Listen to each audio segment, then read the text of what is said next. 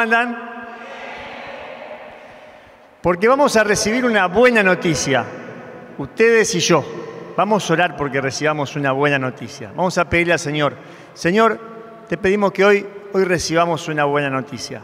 No soy yo el que va a hablar, que sea tu palabra la que se suelte en esta noche, que podamos oír con tus oídos la bendición que tienes para nuestra vida. Amén.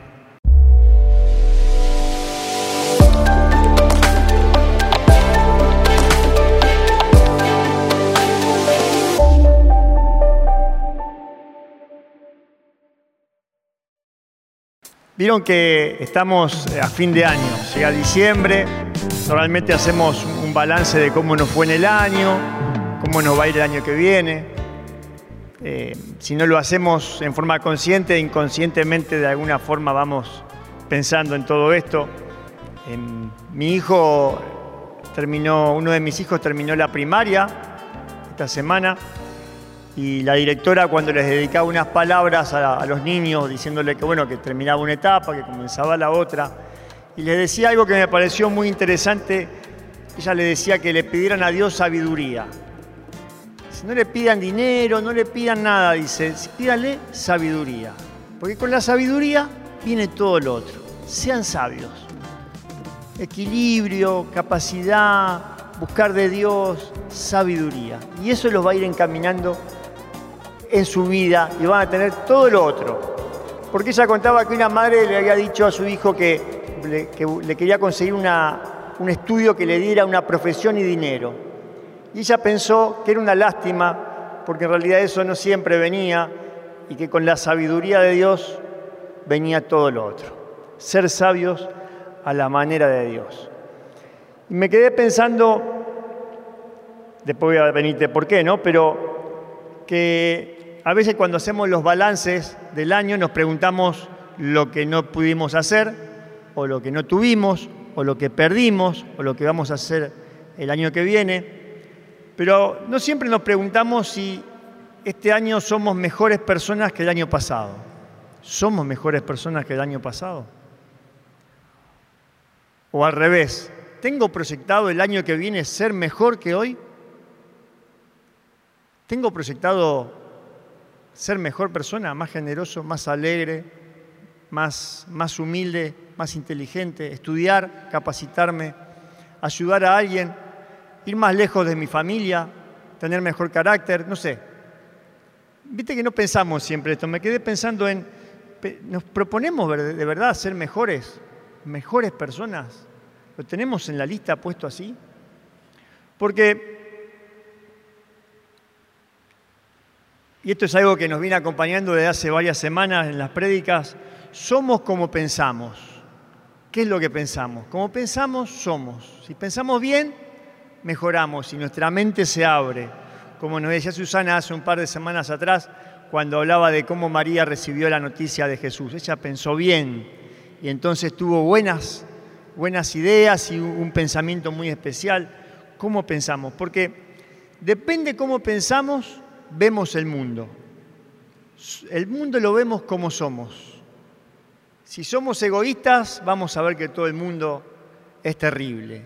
Si somos generosos, vamos a ver un mundo lleno de oportunidades. Si somos agradecidos, vamos a ver un mundo feliz. Un mundo donde mucho tenemos para alegrarnos. Pero también tiene que ver sobre cómo pensamos.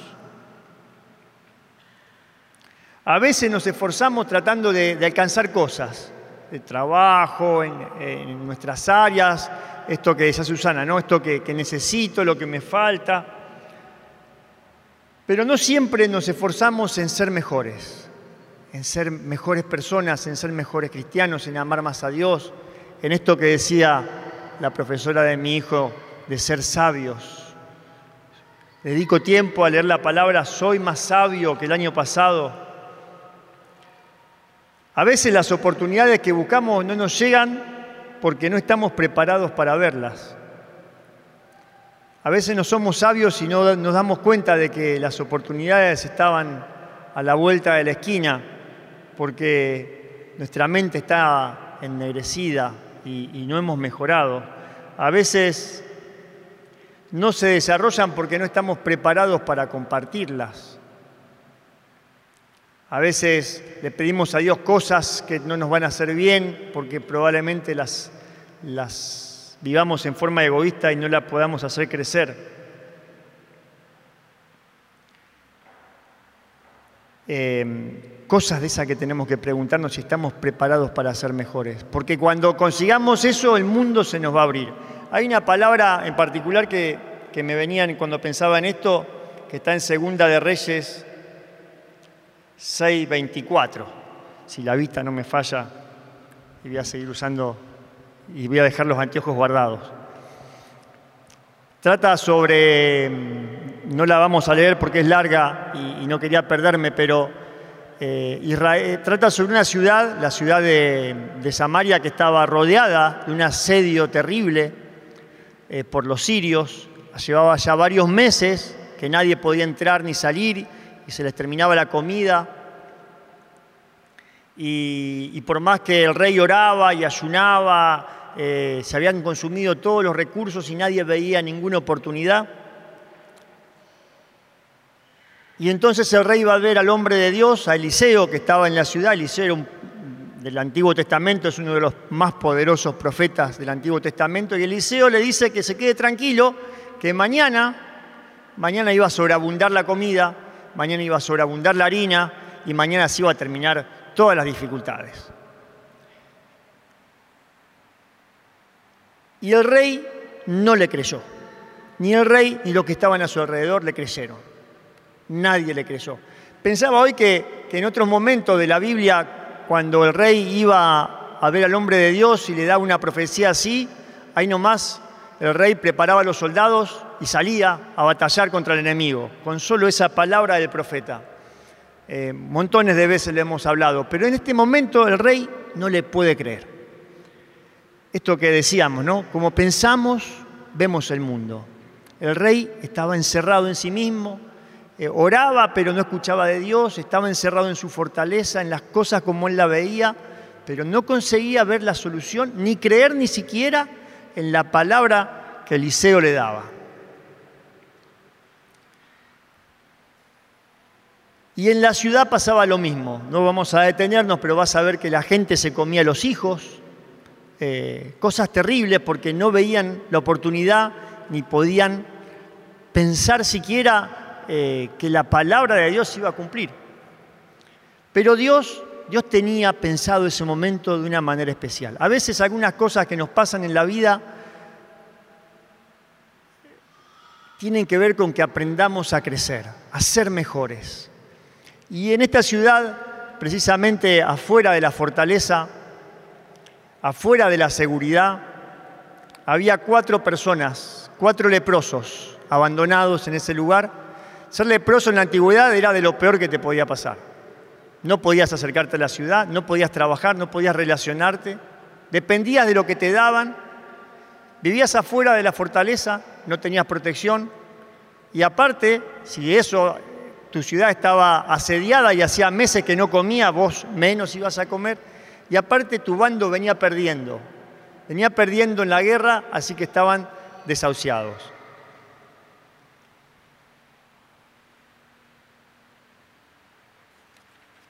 Em, y estos hombres estaban ahí, los cuatro leprosos, de repente se dijeron, en este lugar vamos a morir, vamos a morir acá, vamos a morir, si entramos a la ciudad nos van a matar, y si hubiera de comer en la ciudad no nos van a dar de comer, acá los únicos que tienen de comer son los sirios que están enfrente nuestro, vamos a ir a buscar de comer. Y si nos matan en el camino, moriremos, pero no nos podemos detener en este lugar. Y hacia ese lugar fueron los leprosos. Y cuando comenzaron a caminar, Dios bendijo ese cambio de actitud. Dejaron de ser personas que no tenían alternativa, que no tenían opción, y empezaron a ser personas que pensaron en forma positiva, pensaron que había una solución, pensaron que Dios tenía una solución del otro lado. En un lugar difícil, peligroso, ellos dejaron de ser gente de miedo dejaron de ser los parias y se convirtieron en valientes. Viste que valientes, todos queremos ser valientes. Y a veces pensamos que valiente es como una especie de emoción que te agarra y, y vos salís a tropezar todo porque no tenés miedo. Y la definición de valiente no es eso. Valiente, según el diccionario, dice que es aquel capaz de acometer una empresa arriesgada a pesar del peligro y la dificultad y del posible temor que suscita. Valiente no es alguien muy especial, sino alguien que avanza a pesar de la dificultad. A pesar del miedo que tiene, lo hace igual. No es que tiene todo solucionado, está seguro de que irá solucionando las cosas en la medida que se presenten. Y cuando estos leprosos, que ya habían dejado de ser parias, sino que estaban pasando a ser gente empoderada de sí mismo, que podía crecer, que tenía una idea nueva de su vida, avanza hacia el campamento del enemigo, Dios hace sentir al enemigo que esos cuatro leprosos que caminaban despacito, enfermos, haciendo ruido de leprosos, era un ejército que avanzaban. Y en la medida que los leprosos avanzaban hacia el campamento de los sirios, los sirios sentían que un ejército gigante los invadía, el ruido que se movía era tan grande que los sirios se fueron. Se fueron, abandonaron todo como estaba. Dejaron la comida, la riqueza, todo y se fueron. Y los leprosos llegaron. Llegaron al campamento, lo encontraron vacío y comieron. Y comieron hasta saciarse. Y después agarraron todo lo que pudieron y lo guardaron y lo escondieron y pasaron a ser gente próspera, llena de riqueza. Tan solo porque cambiaron su manera de pensar. Fueron sabios. Donde nadie veía una posibilidad, ellos vieron que se podía acceder. Por eso es tan importante que nosotros trabajemos en quiénes somos, cómo pensamos porque a veces venimos a, la iglesia a pedirle al Señor que nos cambie como hacía el rey, ¿no? Y, nos aferramos a nuestras fortalezas, a las cosas que sentimos, a lo que nos hace fuertes. Y a veces esas cosas que nos, que nos sentimos fuertes, al fin y al cabo, nos esclavizan. Porque hacemos las cosas como nosotros pensamos, como nosotros lo vemos. No nos permitimos tomar una actitud nueva. No nos permitimos dejar que la palabra de Dios se meta en nuestra vida. Jesús tiene un, llamado muy especial, dice, conviértanse crean en el reino de Dios. Conviértanse quiere decir cambien su manera de pensar. Eso es algo que nos dice a todos. Cambiemos, miremos las cosas de otro lado. Creemos, creamos que se puede. A veces como el rey estamos detenidos en, un montón de cosas, ¿no? Eh, cosas que no nos salen, en pensamientos que, nos tienen detenidos, en cosas que hemos aprendido mal. Pensamientos que te detienen como nadie puede, es imposible. Puedo fracasar, puedo fracasar. Fracasar me hace perdedor, fracasar es malo, es muy difícil, no voy a poder. Pensamientos de derrota. Me quiero detener por un momento en este tema del fracaso.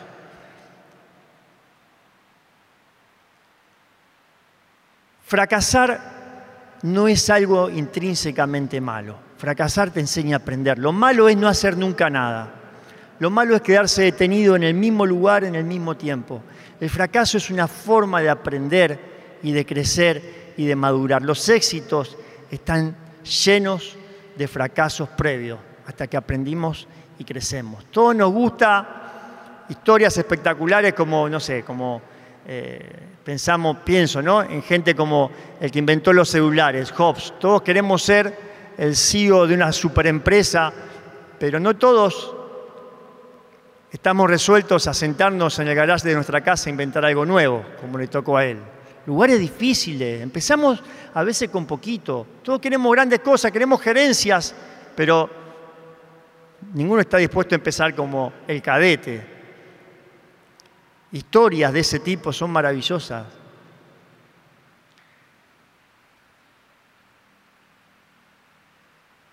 Y me quedé pensando en esto de los fracasos. Dentro de los leprosos, escuchá, dentro de los leprosos de ese tiempo, no está en la Biblia, pero se infiere del texto, si te vas un poquito para atrás, había un personaje que se llamaba Gesarí.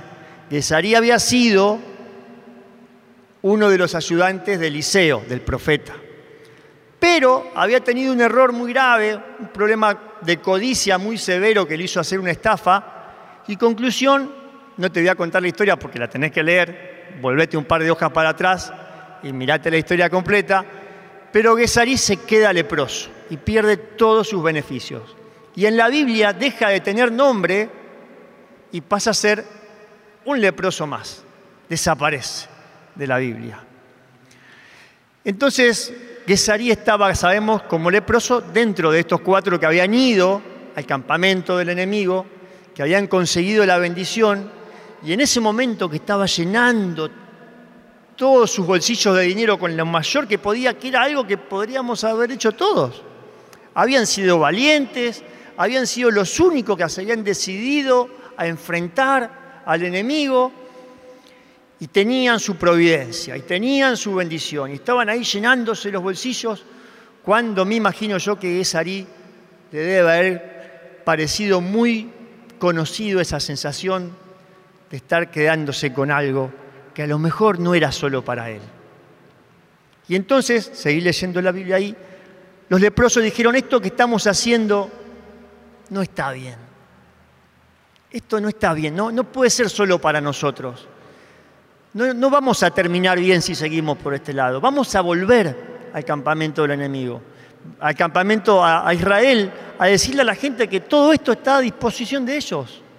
Vamos a volver, volvamos.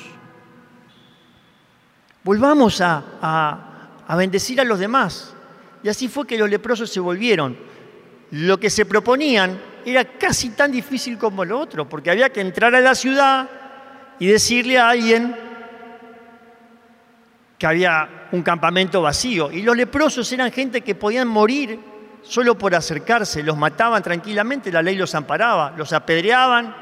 Estaba bien visto que mates un leproso porque se te arrimó. Pero ellos vuelven y le dicen a la gente de la fortaleza que el campamento de los sirios estaba liberado, que podían ir a comer todo lo que quisieran. Y la gente de la fortaleza no les cree. Le preguntan al rey, dice, le dice, lo llaman, lo despiertan, le dicen, rey, ¿están todos libres? Dice, no, y se debe ser una trampa. Ahí estaba este hombre que estaba aferrado a su manera de pensar. Al fin de cuentas, los ayudantes del rey lo convencen y mandan a alguien a que espíe el campamento y descubren que efectivamente estaba vacío. Y van todos a comer. Y como se había dicho la palabra de Dios, fueron liberados y al día siguiente sobró la comida y sobró la bendición para todo el pueblo.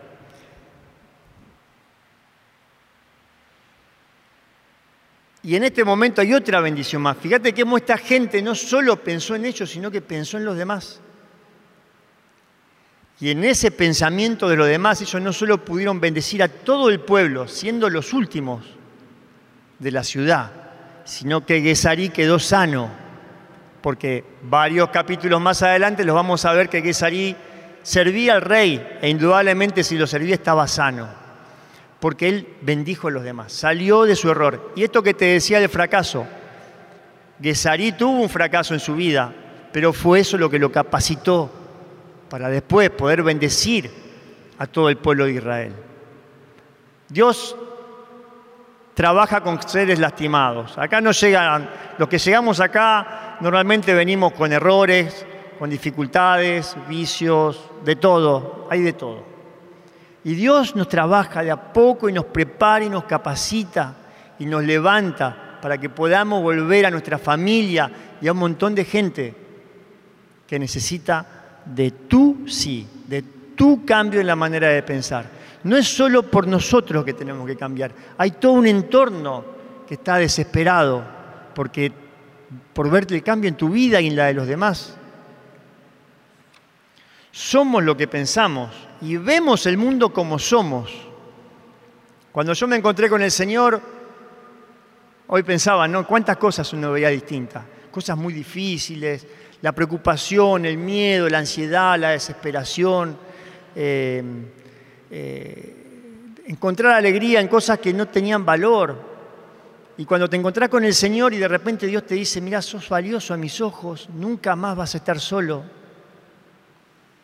No sé si te encontraste con el Señor o no, pero te voy a dar una noticia. Cuando te encontrás con el Señor, descubrís que nunca estás solo. Él siempre está al lado tuyo. Él te ama y te bendice. No importa dónde estés, ni quién te dejó, o si estás solo, tu papá, tu mamá, tu hijo. Él siempre está. Él siempre está. Qué cosa más maravillosa. Saber que Él siempre está para vos. Siempre está ahí al lado tuyo. Eso ya solo cambia tu manera de pensar. Y el enemigo tal vez te presiona en ese lugar. Eh, eh, no, sé por qué me viene esto, pero me acordaba en esto de la manera de pensar y cómo cambian las historias. Una vez estábamos, estábamos haciendo un taller de miedo hace bastante. Eh, yo recibía normalmente la gente y estaban dando las charlas. Y, entra un hombre, yo estaba solo en ese momento, en el hall de la recepción, y entra un hombre grandote, más grandote que yo, así, muy grandote, así, tipo de, eh, casi como Goliat, y me mira así y me dice, me apunta con el dedo y dice, ustedes le están llenando la cabeza a mi esposa. Así me decía, así me decía. Claro, porque Dios había entrado en la cabeza de esa esposa y estaba cambiando su vida y las cosas no pasaban a estar en el mismo lugar. Y cuando ella se encontró con el Señor, todo su entorno cambió. Y lo que estaba mal quedó en evidencia, como este rey frente a los leprosos. No importa que tan pequeño te sientas, si Dios está de tu lado, cada movimiento tuyo va a ser como ese ejército que llega hasta los sirios porque Dios está de tu lado. Otro pensamiento que cambia el mundo. Dios está de tu lado. Dios está de tu lado, no estás solo, Dios está de tu lado. Si obras bien, si haces las cosas bien, si buscas, si tenés buena intención, si clamás a Él, Dios está de tu lado, como estos leprosos, que ni siquiera habían escuchado la profecía, pero obraron bien, salieron del temor, de la angustia, de la seguridad que les daba la fortaleza, que estaban ahí, y, y decidieron ir a buscar lo nuevo. En nuestra familia estamos preparados para buscar lo nuevo, para decir la verdad.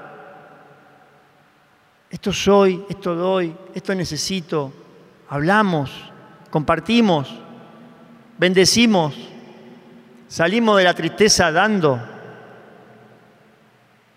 Somos sabios, como diría la seño de mi hijo. ¿Buscamos esa sabiduría? ¿O solamente queremos ya lo que pedimos? Como los chicos, quiero, quiero, quiero, quiero, quiero. ¿O buscamos la sabiduría? ¿Qué te hace crecer?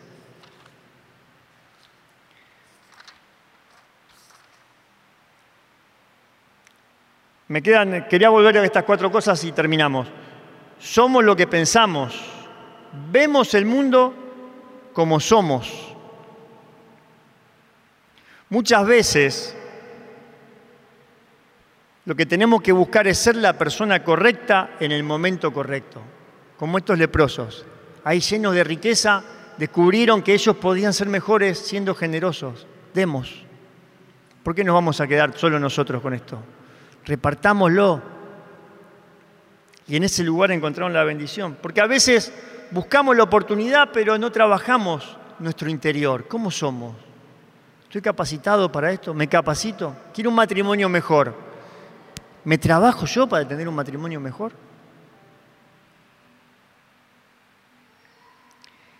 Y a veces las oportunidades nos llegan porque nosotros no las podemos ver porque no hemos crecido lo suficiente para darlas, para buscarlas. Por eso es tan importante buscar de nuestro interior quiénes somos. Lo hemos hablado muchas veces, a lo mejor una forma distinta de decirlo, pero Dios te llama a vos primero, los cambios empiezan por mí, no critiques al que está al lado. ¿Quién soy? ¿Yo quién quiero ser? ¿Soy mejor que el año pasado?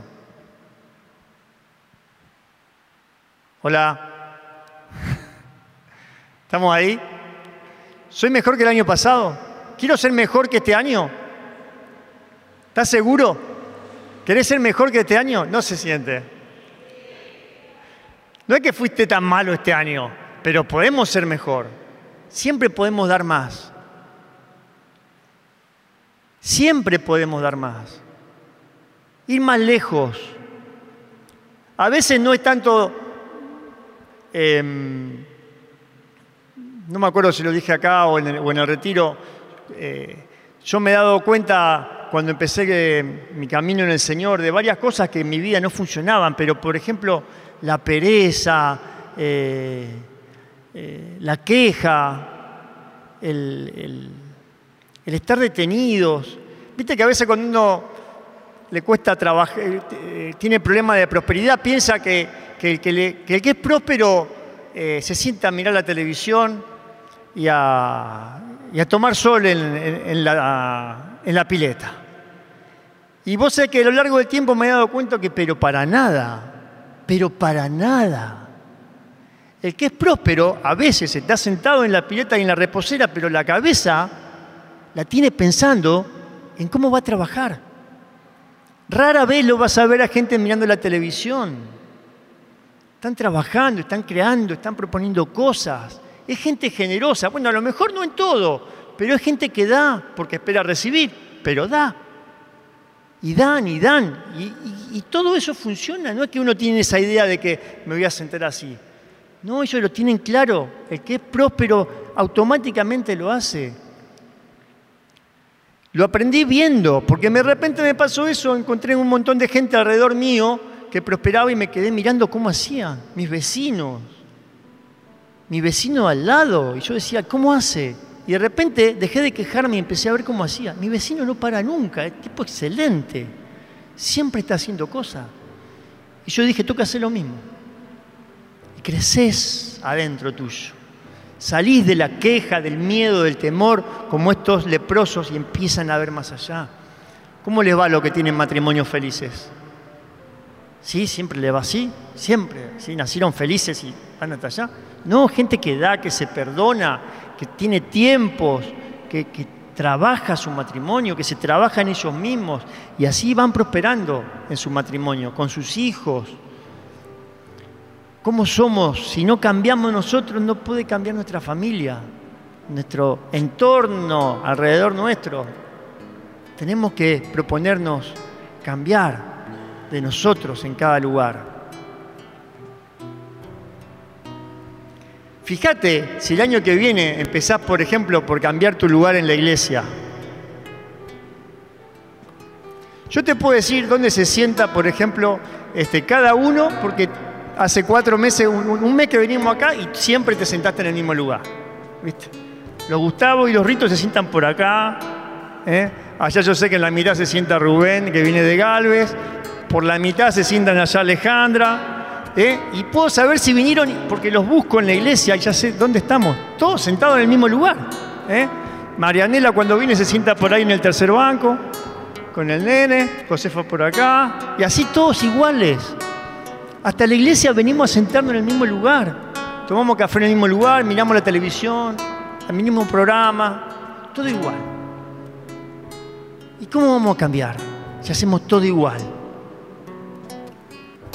Voy a ser mejor persona, pero cuando llegue a mi casa y encuentre que no me lavaron los platos, se me fue el espíritu.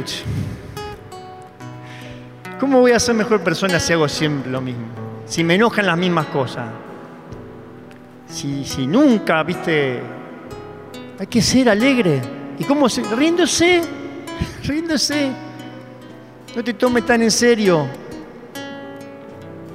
Y si te toca fracasar, bueno, fracasá bien, con alegría, aprender rápido y empezar otra vez. Cambiar. ¿Cómo hace mi vecino? A ver qué es lo que hace él que, que yo no hago. La envidia, la envidia, de lo que algo que no muchas veces no hablamos, es cuando vos ves el otro y decís eso que no voy a tener nunca. Porque como el rey no estás dispuesto a cambiar. Cuando vos mires lo que hace el otro y digas, a ver cómo hizo y que yo tengo que hacer igual, ahí vas a empezar a mover tu vida. Vas a ser sabio a la manera de Dios. ¿cómo hace el otro? Yo también quiero, a mi manera, en mis tiempos, pero voy a salir de ese lugar del no puedo, del no me sale, del no se puede. Y cuando decidas salir de ese lugar, como los leprosos, y pases a la acción, aunque sea difícil, aunque capaz que fracases, pero cuando pases a la acción, yo te voy a decir que el ejército de Dios va a estar atrás tuyo y vas a sonar como un ejército gigante. Así que yo no sé vos, pero yo me paro y empiezo a caminar en el Señor.